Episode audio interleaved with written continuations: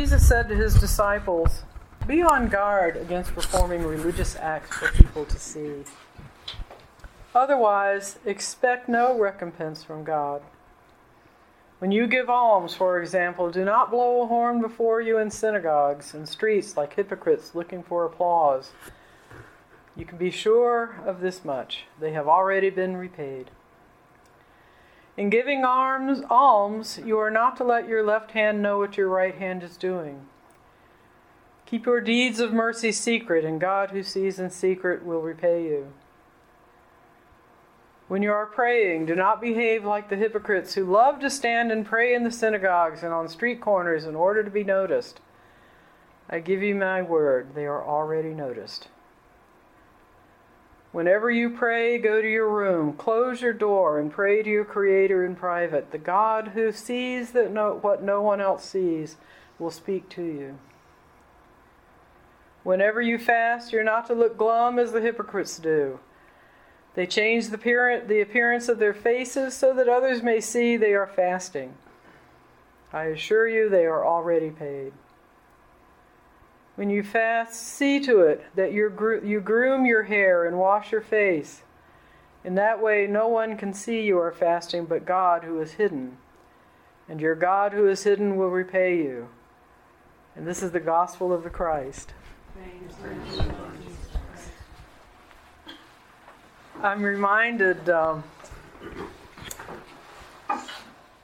I'm reminded of the uh, videos that I see sometimes on Facebook where some guy will have a coat or an envelope or a bag of stuff and walk up to a homeless person, and they're they're videoing this on their cell, you know, and give it to the homeless person and just be all glad they did that, and then see what the homeless person does with it, you know, and. Um, and every time I see one of those, I think that is so unnecessary. That is exploiting. That's using the poor for our salvific convenience. And that's what Jesus is trying to help us see. The attitude we have toward the other and the way we behave toward the other, this is what Jesus is getting at right here when you're helping someone, it doesn't matter if anybody sees it or doesn't see it. It doesn't matter. What matters is that you helped that person, right? We all know that. Yeah. And where does that come from? It comes from the Christ within us. That presence of the Holy Spirit within us that connects us with the divinity and the preciousness of the person that we are reaching out to. That's what matters. Is that we are seeing that there's something within that person that is within me also. And then we have a choice on what we see. And the whole nature of the, the, the namaste is that Christ within me sees that Christ within you. And so, so it's not about just giving somebody because they need something, it's about honoring the person as part of me. We have something in common, right? We have the Holy Spirit within us. Now, in the Old Testament readings, have mercy on you, on me, in the greatness of your compassion. Wipe out my offense, for I acknowledge my sin. A clean heart create for me. Do all this stuff for me. Save me. Protect me from, give me, be my, lead me. That's the Old Testament stuff. Because it was believed that somehow there is a deity out there, Yahweh, that, that focuses on us with a pen and paper or computer and jots down every little thing that we do and say and think and be. And we get to a place where I must have done something wrong. What Jesus came to say and be and teach was that it's not out here. We are the ones who hold that precious spirit within us. that precious Christ presence within us. We are the bearers, we are the vessel. In the Old Testament uh, prophetic writings, we're referred to as the clay. The clay. And the potter forms the clay and works the clay in a way so that it can hold and contain, right? We are those vessels. In some traditions, we are a hollow bone. We are sturdy in our faith so that the light of Christ can move through us, that energy of love can move through us.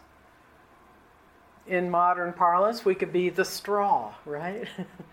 or whatever it happens to be, the bamboo. We are that vessel, we are that conduit of grace and peace and love in the world today.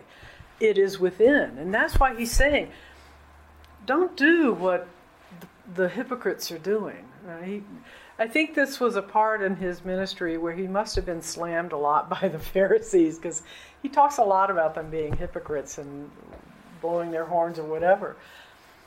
But the point is, it's within. And what we do in the world comes from within, not from out there somewhere. When we acknowledge that, that Christ's presence is within us, that Holy Spirit is within us, then we begin to connect in a, in a profound way with all of life around us. Because when we see it within ourselves, we also begin to see it out there. And the beauty of where we are in the world today, in our, our spiritual and evolution and our understanding, is we're beginning to see that we are not the only species that has the presence of that within us. All life, for God so loved the world, all of life has that presence within them. And as we begin to understand that, then our connection with the rest of the planet, right, will be one of namaste. So that we can walk up to a tree and see that divine presence within that tree. We can walk up to a homeless person and see that divine presence within. We can take our pets and hug them and love them, knowing that that divine presence is within them also. All of life has that. And this is, I believe, this is what Jesus was trying to give us a hint at. That we have that capacity. We don't need to blow a horn. We don't need to know what the left or right hand is doing. We don't need to go somewhere else to pray. When we really want to connect with that spirit within, go in, go inside, close the door. And there, listen to how God teaches and, and directs us. Amen. Any thoughts?